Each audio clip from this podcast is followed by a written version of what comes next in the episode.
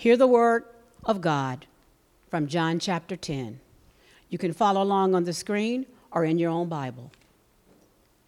John chapter 10, verses 1 through 18. Truly, truly, I say to you, he who does not enter the sheepfold by the door, but climbs in by another way, that man is a thief and a robber. But he who enters by the door is a shepherd of the sheep. To him the gatekeeper opens. The sheep hear his voice, and he calls his own sheep by name and leads them out. When he has brought out all his own, he goes before them, and the sheep follows him, for they know his voice. A stranger they will not follow, but they will flee from him, for they do not know the voice of strangers. This figure of speech Jesus used with them, but they did not understand what he was saying to them. So Jesus said so Jesus again said to them, Truly, truly, I say to you, I am the door of the sheep. All who came before me are thieves and robbers, but the sheep did not listen to them. I am the door. If anyone enters by me, he will be saved and will go in and out and find pasture. The thief comes only to steal and kill and destroy. I came that they may have life and have it more abundantly. I am the good shepherd. The good shepherd lays down his life for the sheep. He who is a hired hand and not a shepherd, who does not own the sheep, sees the wolf coming and leaves the sheep and flee, and the wolf snatches them and scatters them. He flees because he's a hired hand and cares nothing for the sheep. I am the good shepherd. I know my own, and my own know me, just as the Father knows me, and I know the Father, and I lay down my life for the sheep. I have other sheep that are not of this fold. I must bring them also, and they will listen to my voice. So there will be one flock, one shepherd. For this reason, the Father loves me, because I lay down my life that I may take it up again. No one takes it from me, but I lay it down on my own accord. I have authority to lay it down, and I have authority to take it up again. This charge I have received from my Father. This is the word of the Lord.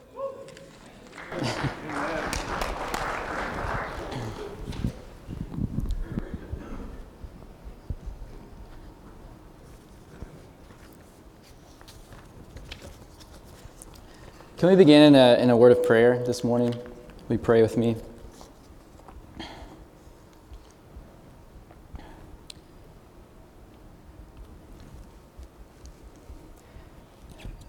Father, I, am so humbled. I'm so humbled, God, by, by this, this moment and uh, by, by this work that you have called me to do.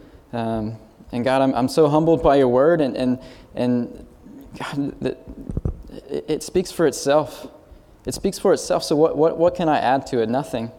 God, and so, so may I just be, may I just be faithful. God, what, what, may I be unimpressive this morning so that in my weakness, in my weakness, the church may see your greatness, your strength. God, may you reveal your word to people here this morning. Would you open their hearts to hear it? I pray in Jesus' name. Amen.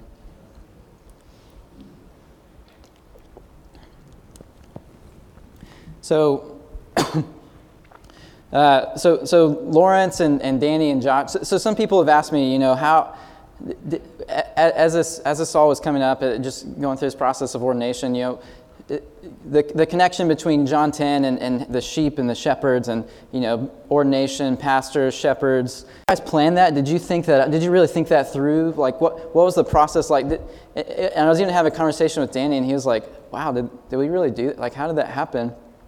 I'll tell you exactly how it happened. Uh, some of us were sitting in, uh, in Lawrence's, Pastor Lawrence's office, and we had uh, the, the, the, next six months of sermons picked out. And so Danny and I are sitting in, in Lawrence's office, and he's like, you know, I'm, I'm starting to plan through what my, my preaching, this preaching series. Uh, which ones do you want? You guys go ahead and pick. And then Lawrence is like, all right, Eric, which one?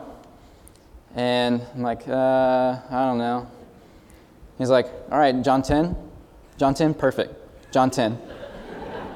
So that's, that's the kind of forethought that went into this ahead of time. So, so just so we're very clear, uh, God, God is providential, and this worked out really well for me. So, um, and so, so uh, I just want to go ahead and, and, jump straight into this. So, so last week, last week we saw in, in John 9 a man who was born blind experience a life changing encounter with Jesus, if you remember. A man born blind who was able to see because of this encounter with Jesus.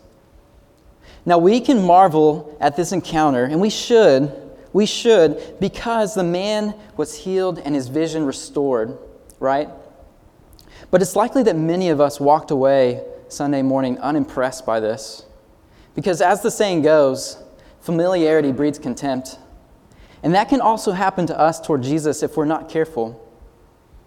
But what we also need to understand is that the greater miracle is not the opening of physical eyes, Though, though we should want that. We should, we, we, together as a church, we got to, to pray for those who are, who are experiencing this, this chronic illness, chronic pain, and we got to lay hands on them and pray over them, and we should do that. We should continue to pray. Pray for these. Pray for healing. We should want that. But the greater miracle, the greater miracle is that Jesus opened this man's spiritual eyes to the salvation, to the hope that he has in Jesus. Now, if you look throughout the Old Testament, you see, you see the people of God doing amazing, incredible, supernatural things. I mean, even, even seeing someone, a prophet, laying over and, and raising a man from the dead. But that was, that was temporary healing. What we're talking about here, this, this is only the work of, only God can open a man's spiritual eyes to see the goodness, the, the hope that he has, that he, his salvation is in Jesus alone. Only God can do that. Now, the reason I refer back to the story of the blind man is being healed is because it gives us context for our passage this morning. So let's just do a quick run through of what unfolded so we, so we can remember here. So a blind man is healed by Jesus, right? And, and you would think this would be cause for celebration. He's healed. But instead, the Pharisees come and they put this man on trial. They say, Who did this to you? How did he do this? When did he do this? And, and the man says, the, the man Jesus, he, he healed me. He sent me to the pool that, that means sent, and, and I went and, and I was healed and I can see. That's all I know. And so, so then the Pharisees are like, this, this is lawlessness. This is, this is you can't heal on the Sabbath. And they even call this man's parents because they're not even sure if this man is really, was even really blind. And the parents are, are, are fearful. They're, they're saying, Yes, this is our son. He, he's healed. He was blind. We don't know how he did this, but he's of age. We're, we're good. We want, we want to remain here. You ask, ask him. And so the man, the man begins to teach the Pharisees. He teaches this can't be the work of a sinner. This is the work of God. That's, that's all I can, that's all. And the Pharisees say, they're, they're incensed by this. I mean, they're, they're so mad. You teach us. You were born in sin. And then they cast him out. They put him in his shame and they cast him out. And that's exactly the kind of work that wicked shepherds do. Now, this morning we're going to be talking quite a bit about shepherds and sheep. And there's context to, to God appointing shepherds throughout, throughout the scripture. We're, we're going to need to do a little digging here, but there's context for this. If you think of a shepherd, you might think of Psalm 23, or, or you might think of the, the work of Moses or, or the work of David. Or maybe especially you think of Jesus in John 10. He's the good shepherd. To highlight the importance of the shepherd role throughout Scripture, John Piper makes this point. He says, God has always called men to be shepherds of his people. In other words, he has ordained that between himself and us there be a human shepherd. In the Old Testament, the leaders of his people are called shepherds. In the New Testament, he calls men to be pastors and teachers. So the role is not one foreign to, to, those who know the biblical story. It's all, it's all over the place. I mean, it's in, it's in 1 Samuel and Psalms and Isaiah and Jeremiah and Ezekiel and, and John and Hebrews and 1 Peter. This idea of shepherd and, and people shepherding God's flock is, is all over the place. But this morning, let, us take a look at Ezekiel 34 because, because scholars believe that Ezekiel 34 sets the tone for what Jesus is doing in John 10. And so we're going to read a section of it this morning. So this is from Ezekiel 34, starting in verse 1. The word of the Lord came to me Son of man, prophesy against the shepherds of Israel. Prophesy and say to them, even to the shepherds, Thus says the Lord God. Ah, shepherds of Israel, who have been feeding yourselves. Should not shepherds feed the sheep? You eat the fat, you clothe yourselves with the wool, you slaughter the fat ones, but you do not feed the sheep. The weak you have not strengthened, the sick you have not healed, the injured you have not bound up, the strayed you have not brought back, the lost you have not sought, and with force and harshness you have ruled them. So they were scattered because there was no shepherd, and they became food for all the wild beasts. My sheep were scattered, they wandered over all the mountains and on every high hill. My sheep were scattered over all the face of the earth, with none to search or seek for them. Now we're going to skip ahead to verses 10 through 12. Thus says the Lord God Behold, I am against the shepherds, and I will require my sheep at their hand and put a stop to their feeding, the, feeding the sheep. No longer shall the shepherds feed themselves.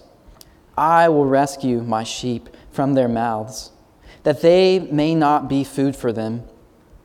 For thus says the Lord God Behold, I, I myself will search out for my sheep and will seek them out. As a shepherd seeks out his flock when he is among his sheep that have been scattered, so will I seek out my sheep, and I will rescue them from all places where they have been scattered on a day of clouds and thick darkness. Now, I don't have time to, to go through and just exegete this whole passage, but, but what I want us to see here are three things, and this, we're going to do this quickly. So, the first point is, is God appoints human leaders to partner with Him in stewarding what belongs to Him. God appoints human leaders to partner with Him in stewarding what belongs to Him. In this case, people. God has a people, and He calls them sheep, and sheep need a shepherd. So, God has appointed shepherds to shepherd His sheep. It's pretty good alliteration, right? God has appointed shepherds to shepherd his sheep. You can say that five times fast and you still get it. It's a good one. Point number two the shepherds lord their authority over the sheep unjustly and for selfish gain. Instead of tending and feeding and seeking and guiding and leading and caring for, these shepherds feed themselves. They allow the weak to grow weaker. They allow for the sheep to be scattered. They're left to wander. They're left into the fields to be, to be taken over by predators. They neglect the most basic purpose that a shepherd has to care for the flock. And instead of, of caring for them, they became themselves like predators to the sheep. Or maybe you could liken them to thieves and robbers, which is what John does, or Jesus does. There's a, a TV miniseries that came out back in 2001 called Band of Brothers. It's an incredible series dramatizing the major events of Easy Company of the U.S. Army 101st Airborne Division during World War II. I mean, it's, it's, it's an amazing show if you haven't seen it. And the first episode of the series is, is this flashback to the brutal training that Easy Company endures as they're preparing to enter the war of their lives. And there's a brief scene toward the end of the episode. Easy Company and the rest of the 101st have been stationed in England, and, and they're about to be commissioned out to, to literally, paratru- they're, they're going to jump out of a plane, and when they land, they're going to be in a war zone. Right? But then there's, there's a, a, a big storm that's going on in Normandy, and so, so they're delayed a day, so they have to wait. And then in the episode, the scene flashes to Major Winters, who, who is the leader of Easy Company. And he's driving First Lieutenant Buck Compton, he's a new character that's just introduced, around camp in an open cabin military Jeep. An, an open cabin military Jeep. Now, my, my, uh, my father in law, who is a, a, a, marine, a, retired Marine, is here, and, and the best I could do is an open cabin military Jeep. I couldn't give you the specific name of the vehicle, but I didn't, didn't want to embarrass myself, so. Um, so I just wanted you to, to get the visual of, of what's going on. And and there's this exchange. Major Winters is chiding Buck for gambling with his platoon. That's, that's the situation. And so Buck says, Are you mad because they like me? Because I'm spending time getting to know my soldiers? You've been with these guys for what, two years? I've been here for six days. Winter shoots back, You're gambling, Buck. So what? Soldiers do that, and I don't deserve to be reprimanded for it. Then Winters asks the piercing question that, that gets to his point for why the reprimand is warranted, and also, I think, provides the concluding comments between the good shepherd and the kind of shepherd that God is condemning here. He asks, What if you'd won? Buck doesn't get it. Maybe you don't either.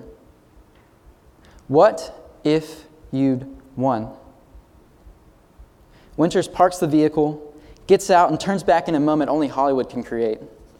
I always wish I could just walk off after a comment like this, but it never works out that way. There's always somebody else who follows in, right? And Winter says, Never put yourself in a position where you can take from these men. Never put yourself in a position where you can take from these men. Put another way, he's saying, These men have an enemy waiting to destroy them. Never put yourself in a position to join their adversary. That's not what God's shepherds are supposed to do. They're not supposed to be the adversaries, they're not supposed to partner. Those who partner with the adversaries are, are enemies of God. And that's what God is saying here. You have become my opposition. That's the kind of shepherds the people of Israel had ones who would steal and kill and destroy, but they needed one who would protect and nurture, one who would give life, who would care for, the, for the lost and the wandering, who would bring them in to, to protect them and restore them. If we had kept reading Ezekiel 34, we'd see the Lord say in verse 14, I will feed them with good pasture.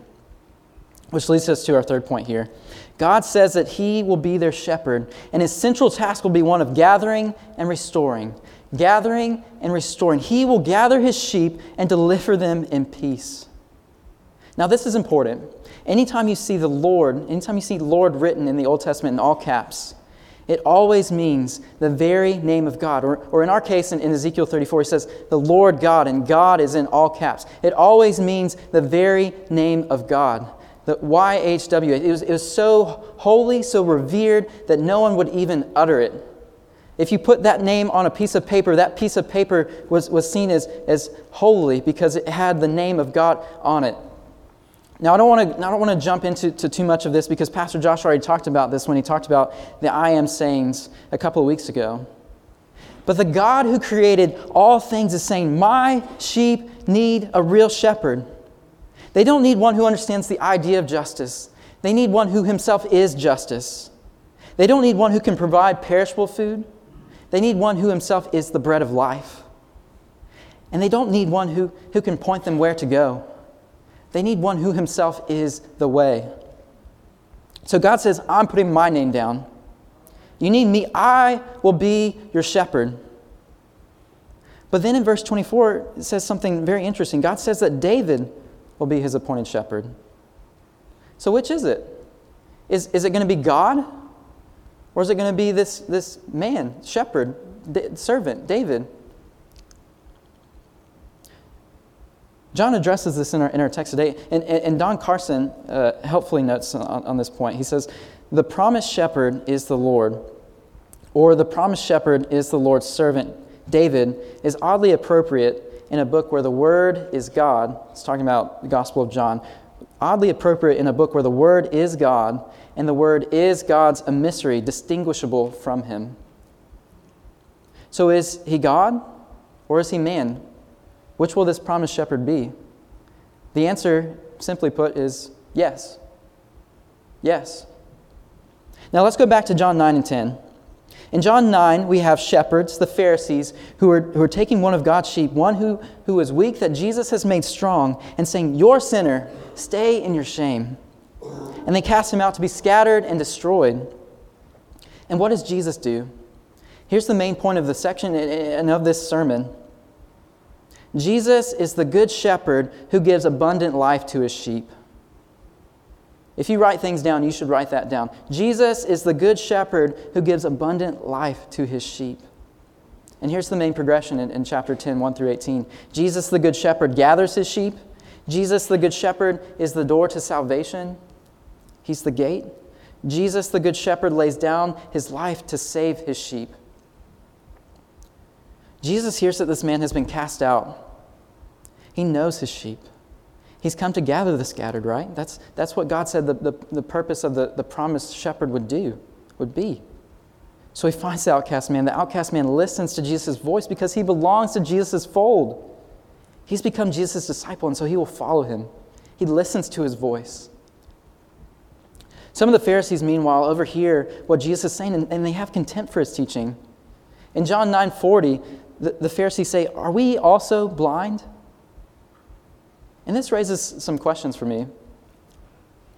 So, so you have the context, you have this picture, right? The Pharisees cast this man out of the synagogue community, and Jesus finds him. The man listens, he believes, and then he worships Jesus.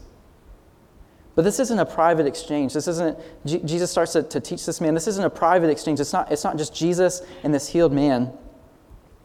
The, some of the Pharisees are, are in earshot of this conversation. And they say, Are we also blind? What do you say about that? Why? Why, why do the Pharisees hang around? Why, why do they continue to entertain the teaching of someone that they, they reject as a false teacher? They say, This man's a sinner. This man has a demon. Yet they continue to hang around. They just said, We're going to make an example of you, you, you person who've, who's been healed. We're going to make an example of you. If anybody wants to follow Jesus, you're going to be cast out too, just like this man. That's what they're saying. That's what they're communicating to this community. Does anybody else want to follow? I didn't think so. But they continue to hang around and listen and hear from Jesus. There's a few things that I sus- suspect are going on here. But first, we need to understand a little bit more about the Pharisees. The Pharisees are part of the religious elite of the time, along with the Sadducees. So you have these two different groups. That, uh, from, from these two different groups, they make up the Sanhedrin, who's the, the ruling class of, of the entire Jewish people. And religiously speaking. And, and the Pharisees were committed to the daily application and observance of the law, which meant they accepted the traditional elaborations of the law that made daily application more possible. And the Gospels rightly portray the, the Pharisees as antagonistic toward Jesus because they were. But Jesus ultimately doesn't get upset with the Pharisees for paying too much attention to God's law. He gets upset with the Pharisees for the lack of understanding about God's law. It's not that they need to understand God's law less, they need to understand it more. In our eyes, the Pharisees are everything that Jesus condemns them for being. They are wicked shepherds who only care about their self interest. And the Pharisees see Jesus as a threat to the teaching they desire to uphold and preserve. I mean, I mean with, with Jesus, they just can't, they can't reconcile this with themselves. That Jesus is presenting this picture of, of godliness and purity, and, and, and, and it seems to them to be contradictory to what they understand of, of the law and what they understand to be, uh, to be pers- what it means to be pursuing godliness and, and holiness and purity. And so they're just saying, how, I mean, they think Jesus is, is, is this antinomian. They think he's just, he doesn't care about the law. Why are you healing on the Sabbath? And so, so Jesus is healing unlawfully in their eyes on the Sabbath, and the man he healed gives glory to Jesus, not God. To their unseeing eyes, that's a problem. They've misdiagnosed the problem, but I think we can at least understand their concern. Second, the Pharisees are being protective here. The problem is that they are acting like shepherds in the same way that God says in Ezekiel 34 that the shepherds watching over his flock are no shepherds at all. The Pharisees believe that they're the ones appointed to oversee the people of God. Jesus is a threat to this authority, and so they need to keep tabs on him. They need to see what he's up to. What they should do, though, is what John the Baptist says in John 3. The attitude of John the Baptist is I'm willing to see my ministry shrivel so that Jesus' ministry will flourish. That's what they should be saying. But they can't do that because they think Jesus doesn't care about what they care about. Do you see the opposition here? Do you see how they, they've put themselves against Jesus?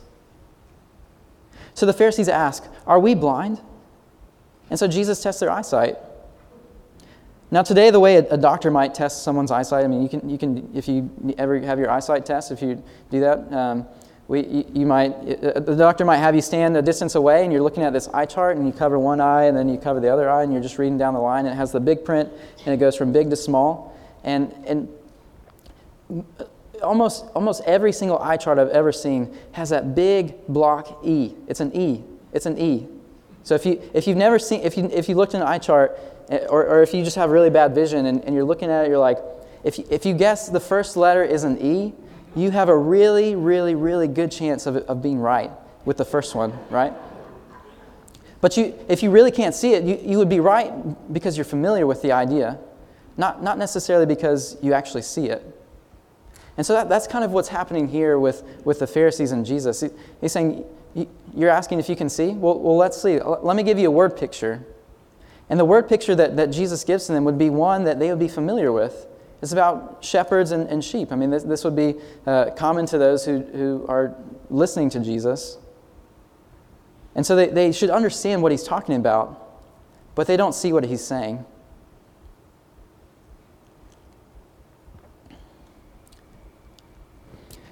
And so, so what they should see, what they should see is, is, is what Jesus did right in front of their eyes. Jesus has come to gather his flock. That's, that's what Jesus is doing. That's, that's what they should see from this picture. So, so let's talk about it. In this picture, the sheepfold likely refers to a large communal enclosure where multiple families would keep their sheep. Each village would have a common walled in fold where every evening the different shepherds from the village would, would bring all their sheep. And, and so these families would, would hire an under shepherd or gatekeeper to watch over the sheep pen until they'd return. I was talking to Danny earlier this week and, and, saying, in this picture, if, if I was to be in this picture, if, if I'm not a sheep, the person that, that I would say that I want to be or that I am is, is the gatekeeper. Because the gatekeeper also has the responsibility of recognizing who the shepherd is. And the shep- he, he, he's the one who lets the shepherd in. He says, that this, this is the shepherd. This is the true shepherd. And that's really what shepherding ministry is all about, is, is, is pointing the sheep to the true shepherd, saying, He, he has come. That's what I'm doing here. So um, that's, that's what I would say I, I would want to be doing. But um, now there's a, there's a clear contrast that Jesus is making here between the shepherd and the thieves and robbers. These unauthorized people enter and brutalize the sheep. That's, that's their purpose. By contrast, the, the shepherd knows his sheep. He's recognized by the watchman and the sheep alike, and he leads them out for their own good. So the thieves and robbers, who we're saying are, are the Pharisees in, in, this scenario, are consumed by self interest. They, they're wanting to protect themselves and their authority and what, what, what they stand on. But the shepherd, on the other hand, is sheep focused. He cares about the interests of his sheep.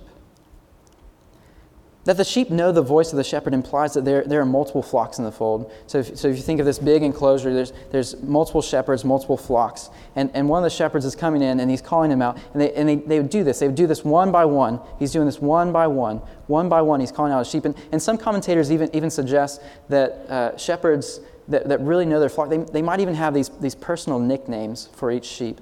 And so as they're calling out, you know, Blackie or, or you know, the, the has black spots on or, uh, or the long ears or something, you know, that, that something to show a level of intimate, there's, there's a level of intimacy in the relationship the shepherd has with the sheep, which, which Jesus refers to in, in verses 14 and 15 when he says, the sheep know the shepherd and the shepherd know the sheep, just like the Father knows the Son and the Son knows the Father. That's, that's the kind of intimacy, the kind of relationship that, that Jesus is talking about.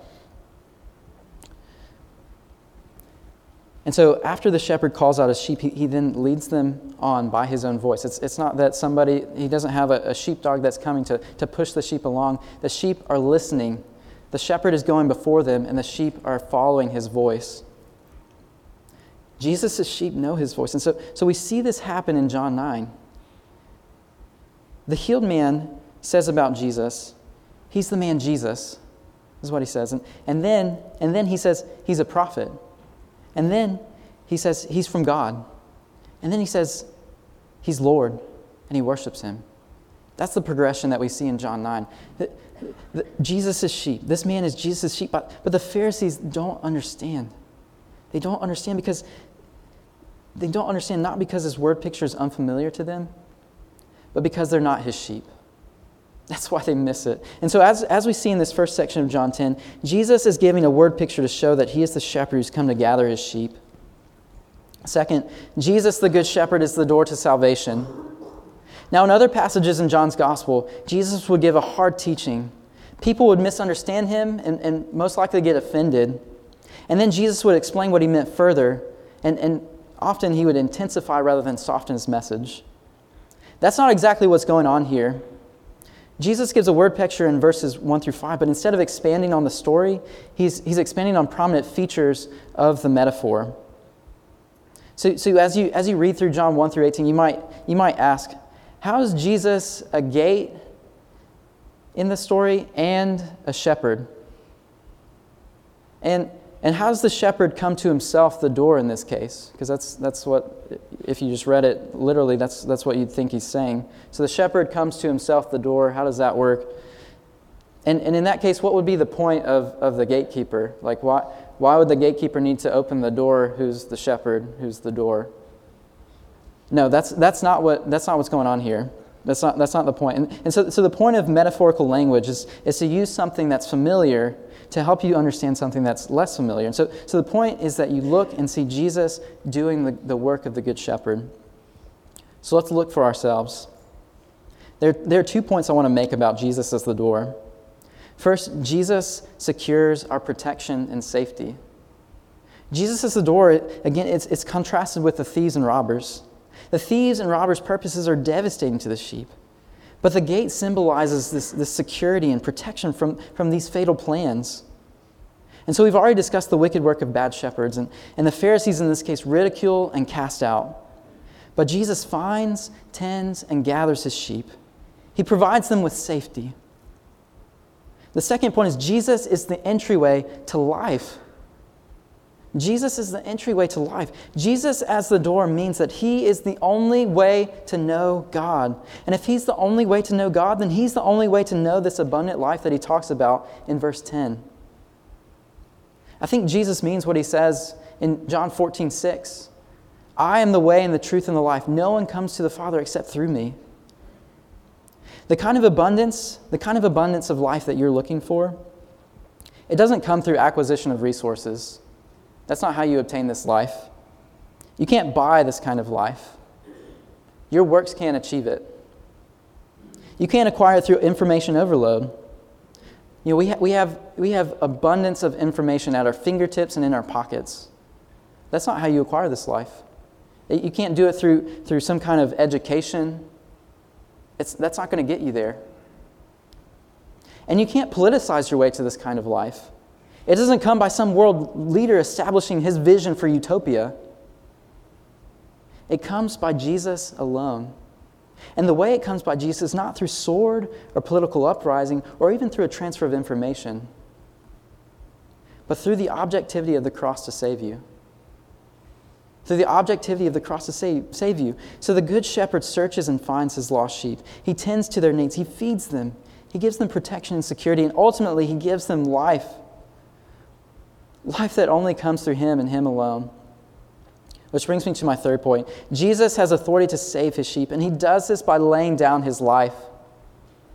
When Jesus says that He is the Good Shepherd, and that Good Shepherd, and the Good Shepherd lays down His life for His sheep, we are inclined to agree, right?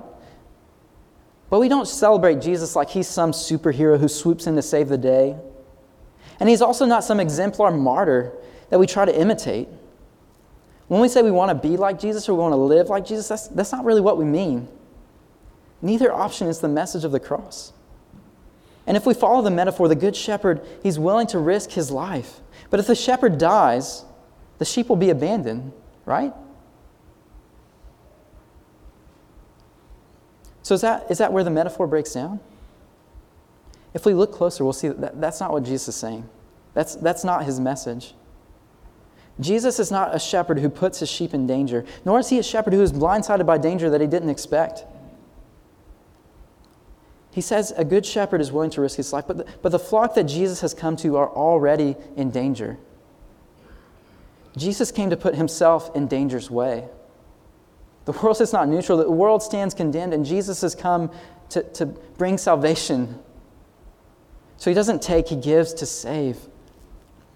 John the Baptist was right by his proclamation in John 1:29. Behold the lamb of God who takes away the sin of the world. That's what Jesus is doing. The good shepherd came to lay down his life for you. The good shepherd, an amazing turn of events, becomes a sheep so that his sheep may live. And he does it because he and the Father are one. This is the work of God. This is the will of the Father. And the Son obeys the Father perfectly. Your salvation is God's pleasure.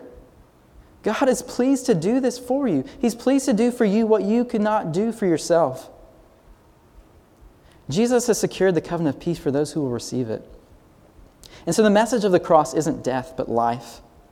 In verses 17 and 18, Jesus says, For this reason the Father loves me, because I lay down my life that I may take it up again.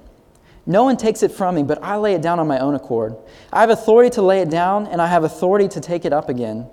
This charge I have received from my Father. So Jesus has authority to lay down his life and to take it up again, which means at least two things. First, Jesus' resurrection doesn't nullify his death, it doesn't soften the blow or weaken its purpose. It's very, very necessary. Jesus' resurrection doesn't nullify his death, rather, it validates your life. Jesus laid down his life to take it up again, which leads us to the second point Jesus never abandons his sheep. Jesus is still your shepherd because he lives. He's alive. He's risen. Now, now for the people who are, are listening to this message, this would be very hard. They, would, they, don't, they don't have this context. They don't, th- th- this event has not happened yet. Jesus has not gone to the cross, and, and so the, the, the schemes of man are still at work to, to do that, but, but so is the, the will of God. He is at work to, to accomplish your salvation. He has done it. His resurrection is coming. Jesus lives. And so Jesus never abandons the sheep. Shepherds, you see, are, are willing to risk their lives as a potential risk of being a shepherd.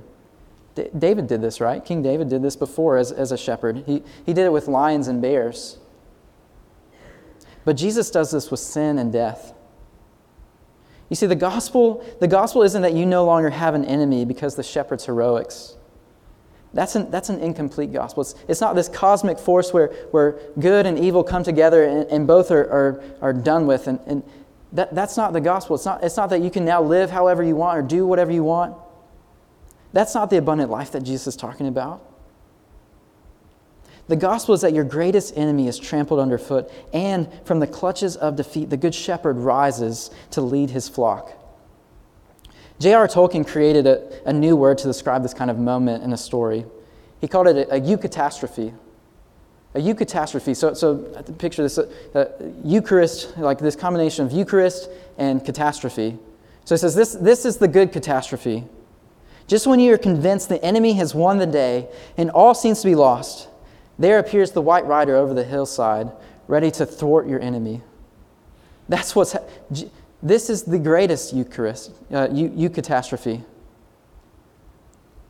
And the point is that Jesus does not abandon his sheep.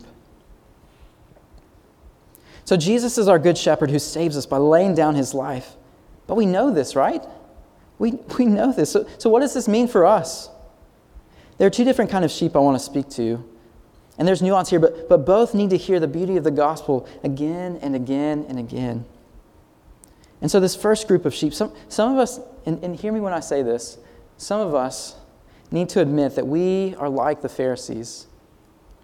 And I'll, I'll put myself here, and, and if it's just me, then, then so be it. But some of us are like the Pharisees. The heart of the Pharisee is one of pride and self righteousness, and even getting self righteous about self righteousness. One thing I, I want to push back on related to the Pharisees is our desire to characterize them which is, is, is, very easy to do, right? It's, it's very easy to, to categorize and speak ill of a group of people that you disagree with and to scheme against them or to create a straw man for them when you don't really know them. And, and so we think we, we just have this group of Pharisees. It's just this group, we don't, we don't have names. And so, so, so the reason, or at least we think, right? We, we don't have names. We just think this group, Pharisees. And we see the, the wickedness and we, we, we agree Jesus should condemn these people. But I want us to be careful about doing that because we have the tendency to be just like the Pharisees. In the story of the prodigal son, don't, don't most of us identify with the older brother? We're not the ones wandering away, living recklessly, losing our inheritance. We're the ones who stay. We're diligent and devout. We, we read our Bibles and we pray, and we even say, we, we'll even admit we, we should do it more. We think because we love missions, we want to reach the triangle, and we're willing to go to the hard to reach places, and we uphold God's word, and we, we hold to certain convictions, convictions that we're the good Christians.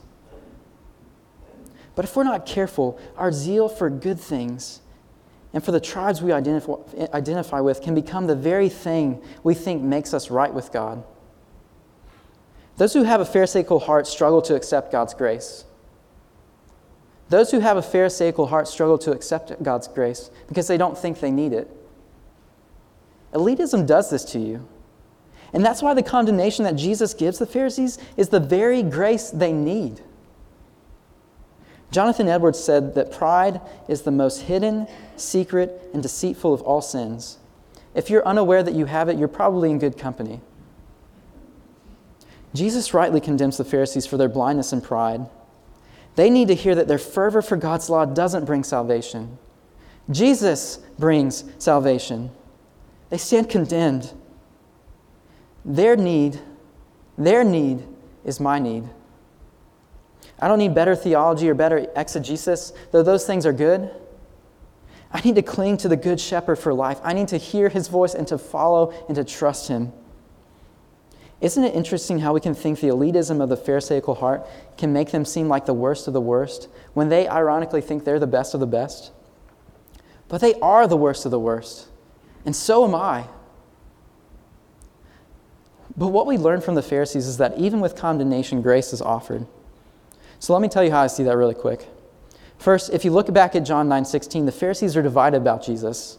Some of them are not convinced that the sinner explanation adds up. I mean, they're saying, are, are we sure? Are we sure that this, this is right? Are we sure that, I mean, how, how else, like, how, how can we deny the signs here? Like, this seems like it's from God. Are we sure? Is it possible we've gotten this wrong? That's not pride, friends. That's the voice of a heart that's being softened. You see, God can overcome the hardest of hearts. Second, remember the story of Nicodemus, the Pharisee? Did you already forget? We talked about this a couple of weeks ago. Pastor Danny talked about this. He said that, that God is, was working in Nicodemus. And, and isn't it so fitting that, that God is, it, Jesus addresses Nicodemus exactly in a way that he needed to hear it? The leader of Israel is being treated like a sheep. He's saying, You're the leader of Israel. You don't understand these things?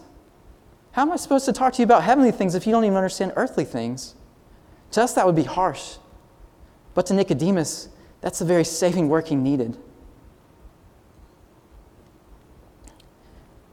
The question for, the, for any Pharisee is Will you let go of your pride and admit that you're a sheep? Or will you harden your heart? Regardless, God will be glorified. God will get the glory because Jesus will be exalted. That's the work of God. Jesus exalted, sheep redeemed. And some of those sheep are Pharisees. Third, there's a Pharisee that you may have forgotten about because you only ever think of him as the new man.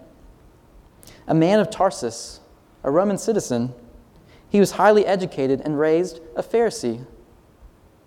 Luke tells us in Acts that he studied under Rabbi Gamaliel, a leading Jewish thinker of the time. Paul, you know Paul's story. You know, you know the radical encounter that he had with Jesus. How, how fitting that also Paul had to be blinded before the scales were peeled back from his eyes, before he could really see the glory of God. And if you know Paul's story, then you know that God can take the chief of sinners and bring him under the banner of grace. If the Good Shepherd can save Paul, he can save any of us. And if you're like the Pharisees, if, if you felt your heart perk up at any of these words, then hear this, hear your condemnation so that, so that you will receive the grace that Jesus gives you, this unmerited favor that, that God has. Second, there are other sheep who, who need tending to in here. Some of us have been hurt by the other sheep in the fold, and perhaps even by bad under shepherding. And you're wondering, what, what does the Good Shepherd have to say about this? Maybe for, for some of you, you're, you're experiencing the difficulties of marriage or you're watching this narrative unfold with your parents and you're asking, God, is this, is this the abundant life you promised? Am I even one of your sheep? I mean, th- this person is supposed to, to be loving me and loving you, and, and yet they treat me this way? Or we, why, why should I feel this way? Why, why, do I, why, why is this so hard? And where's the help? Or maybe you've been given the gift of singleness, but you're wondering, is, is the church really a place for me? Because, as one of, one of my friends once put it, the church is, is very married. That's funny to, to some of you, that's great. But others of us, is probably not funny. And, and, and the point is that it, you may feel isolated, you may feel neglected by the church. You may say, it's, it's even hard, it's hard to come back here. If I didn't, if I didn't have other friends with me, I don't know that I would. And that breaks my heart. It saddens me. And, and so, so even, even to, to, to push back on, on you marrieds and, and you marrieds with, with young kids, because I, I can say this because I have, I, I'm in this situation. If, if your only relationship with, with some of the, the, uh, the singles in our church is that they watch your kids and that's it, invite them over for dinner. Have them over, get, get to know them, love them, serve them, care about them, pray with them, pray for them. Or maybe you're struggling to even keep coming to church because you've been burned or discouraged by the hypocrisy and inconsistencies. And you're asking yourself, is, is this place really for me? Is, is the church really a place where I can be known and loved and have purpose? Are these people really who they say they are? I mean, why do I keep coming? Should I keep coming back? It's so hard to come back. Why do I do this? And the best answer I can give you is because you're his sheep. And because Jesus truly is the good shepherd. You keep coming back, you keep holding out hope, you place your trust in God's leading because the church is the place where you hear his voice. You keep walking through the valley of the shadow of death because you follow his leading and because he doesn't abandon you. You hold out hope because He is the risen Lord who has secured your salvation. You see, sheep, according to John 10, know His voice and they follow His lead. Even today, God appoints shepherds to lead and guide His flock. But you must know that, that every single one of them, which now includes me, is really an under shepherd. I'm really an under shepherd. The most basic role of a shepherd is to care for the sheep. And as an under shepherd, the best way I can do that is by recognizing that the shepherd, recognizing the shepherd myself and, and pointing you to him, pointing myself to him. Jesus is your true shepherd, and he has given his life so that you might have yours. So I want to encourage you this morning keep, keep listening, keep following, because he has come to give you life. He's come to give you abundant life, and there is no other way but through him. Will you believe? Will you follow him? I want to invite the, the band to come up, and, and as I invite the band to come up, um, I just want to encourage you this morning. If, if any of you, if you, if you need prayer for, for any reason about anything, or you, or you just need someone to be with you, we have, we have um, people in, in yellow lanyards stationed around the, the room. And so, would you, would you be so bold as to find them and, and to go to the Lord with them, to be in communion together, to, to, love, to allow them to love you, allow them to serve you? Would you pray with me? Father, we, we are so humbled by your word. We are so grateful that you, you have done this work and you continue to do this work. Even, even when we experience the, the pain and sorrows of this life, God, we know, we know that you are with us. We know that you are working and that you are doing the work of the Good Shepherd to bring us life, to bring us into green pasture. That's what God says that you, you say you will do this. God, will you do this? Some of us need to hear your voice, God. Would you, would you open our hearts to hear it? Would you do the work that you've done to the, to the man in, in John 9? Would you do that in some of our hearts this morning, God? Would you, would you open our eyes to see you that we might say, Lord, I believe. God, may we worship you, worship you this morning. We pray in Jesus' name. Amen.